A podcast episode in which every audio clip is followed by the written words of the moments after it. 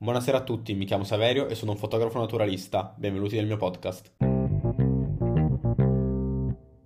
Mi capita molto spesso, quando parlo con amici e colleghi, che mi dicano di non essere soddisfatti delle loro uscite fotografiche. Sicuramente non è quello che ci immaginiamo quando ci dirigiamo verso uno spot o la mattina prima di uscire per una giornata di scatti, ma è bene prepararsi anche a questo. Le uscite di fotografia naturalistica possono non andare come ci aspettiamo o addirittura fallire. Da questa puntata in poi mi trovo a registrare in Centro America, quindi mi scuso in anticipo se potete sentire dei rumori, magari di animali o di macchine in sottofondo. Ma torniamo alle nostre uscite di fotografia naturalistica.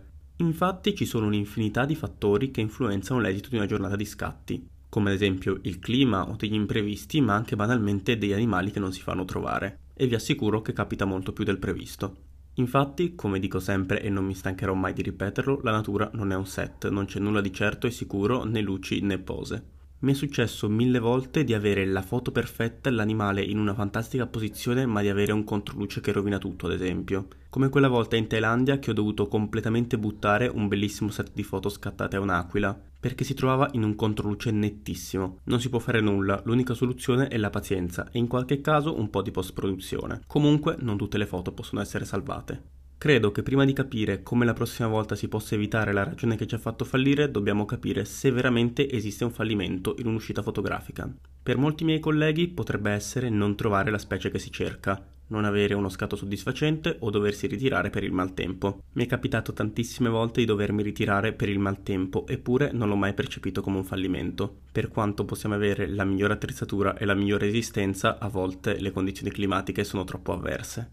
A ogni modo, in ognuno di questi tre casi sembrerebbe esserci una soluzione pratica, come cercare per più tempo, scattare di più o avere un'attrezzatura migliore. La realtà è che non esiste alcuna soluzione. Mi sono chiesto mille volte, chissà se avessi aspettato cinque minuti in più. Magari avrei rivisto quel colibrì di cui ho bruciato la foto in Guanacaste la scorsa estate. O magari se invece di andare a nord fossi andato a sud, da quel campo base di Kauai avrei visto gli elefanti. Bene, tutto questo non serve a nulla e non mi farà scattare le foto che stavo cercando. Quindi tutti questi pensieri non cambieranno le cose.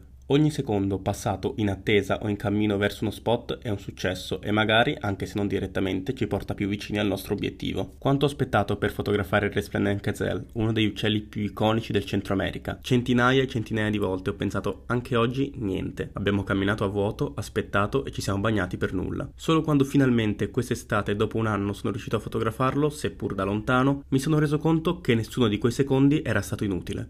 Ogni istante nella natura ha un suo senso, ascoltare, osservare e capire i funzionamenti di un ambiente. Anche soltanto camminare può essere una lezione che ci aiuterà in qualsiasi sia il nostro obiettivo da fotografare. Capita spesso di partire con un obiettivo, magari di fotografare un animale e di tornare senza nemmeno aver visto quella specie, ma potremmo averne fotografate diverse altre, magari anche più rare di cui non eravamo a conoscenza. Ricordo che a settembre in Thailandia ero veramente sconfortato al pensiero di aver fatto tutti quei chilometri e di aver visto l'unico elefante delle mie giornate in una specie di allevamento per turisti. Solo qualche giorno dopo, mentre riposavo ad Abu Dhabi in attesa del volo verso Malpensa, ho realizzato che quello che avevo percepito come un fallimento in realtà mi aveva portato a foto che altrimenti non avrei mai scattato.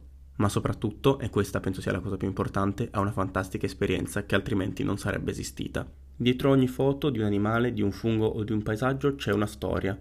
Di una camminata, di una pioggia presa o di un lungo viaggio. Una storia segreta che crea un rapporto indelebile tra il fotografo e le sue foto. Quella foto del colibrì che c'è sul mio Instagram è per tutti una bella foto di un colibrì su un ramo. Per me è l'istante catturato di un'emozione che porterò con me tutta la vita. La prima foto di un colibrì, una sensazione indimenticabile. Ovviamente capita spessissimo anche a me di passare dei momenti dove penso che avrei voluto fare di più, resistere di più in un appostamento, non mollare, non cedere magari agli insetti o sotto la pioggia. Credo che lo spirito migliore per prendere le uscite fotografiche sia quello della gratitudine. Tutto è concesso e nulla è dovuto. Ve lo assicuro, in una giornata si può vedere anche solo nuvole o nel mio caso solo zanzare. Quindi anche un uccellino o una piccola iguana vale la giornata. Ovviamente penso che la passione per la fotografia naturalistica e ancora meno volerla intraprendere come carriera non abbiano senso nel caso in cui non si sia appassionati di natura e non piaccia stare all'aperto. Ho sempre sostenuto che l'unico vero fallimento per un fotografo possa essere quello di non riconoscere le piccole cose, che anche una semplice uscita fotografica di giornata ci può dare. Detto ciò, vi auguro di continuare a scrivere storie segrete con le vostre foto, di cui solo voi conoscete il retroscena.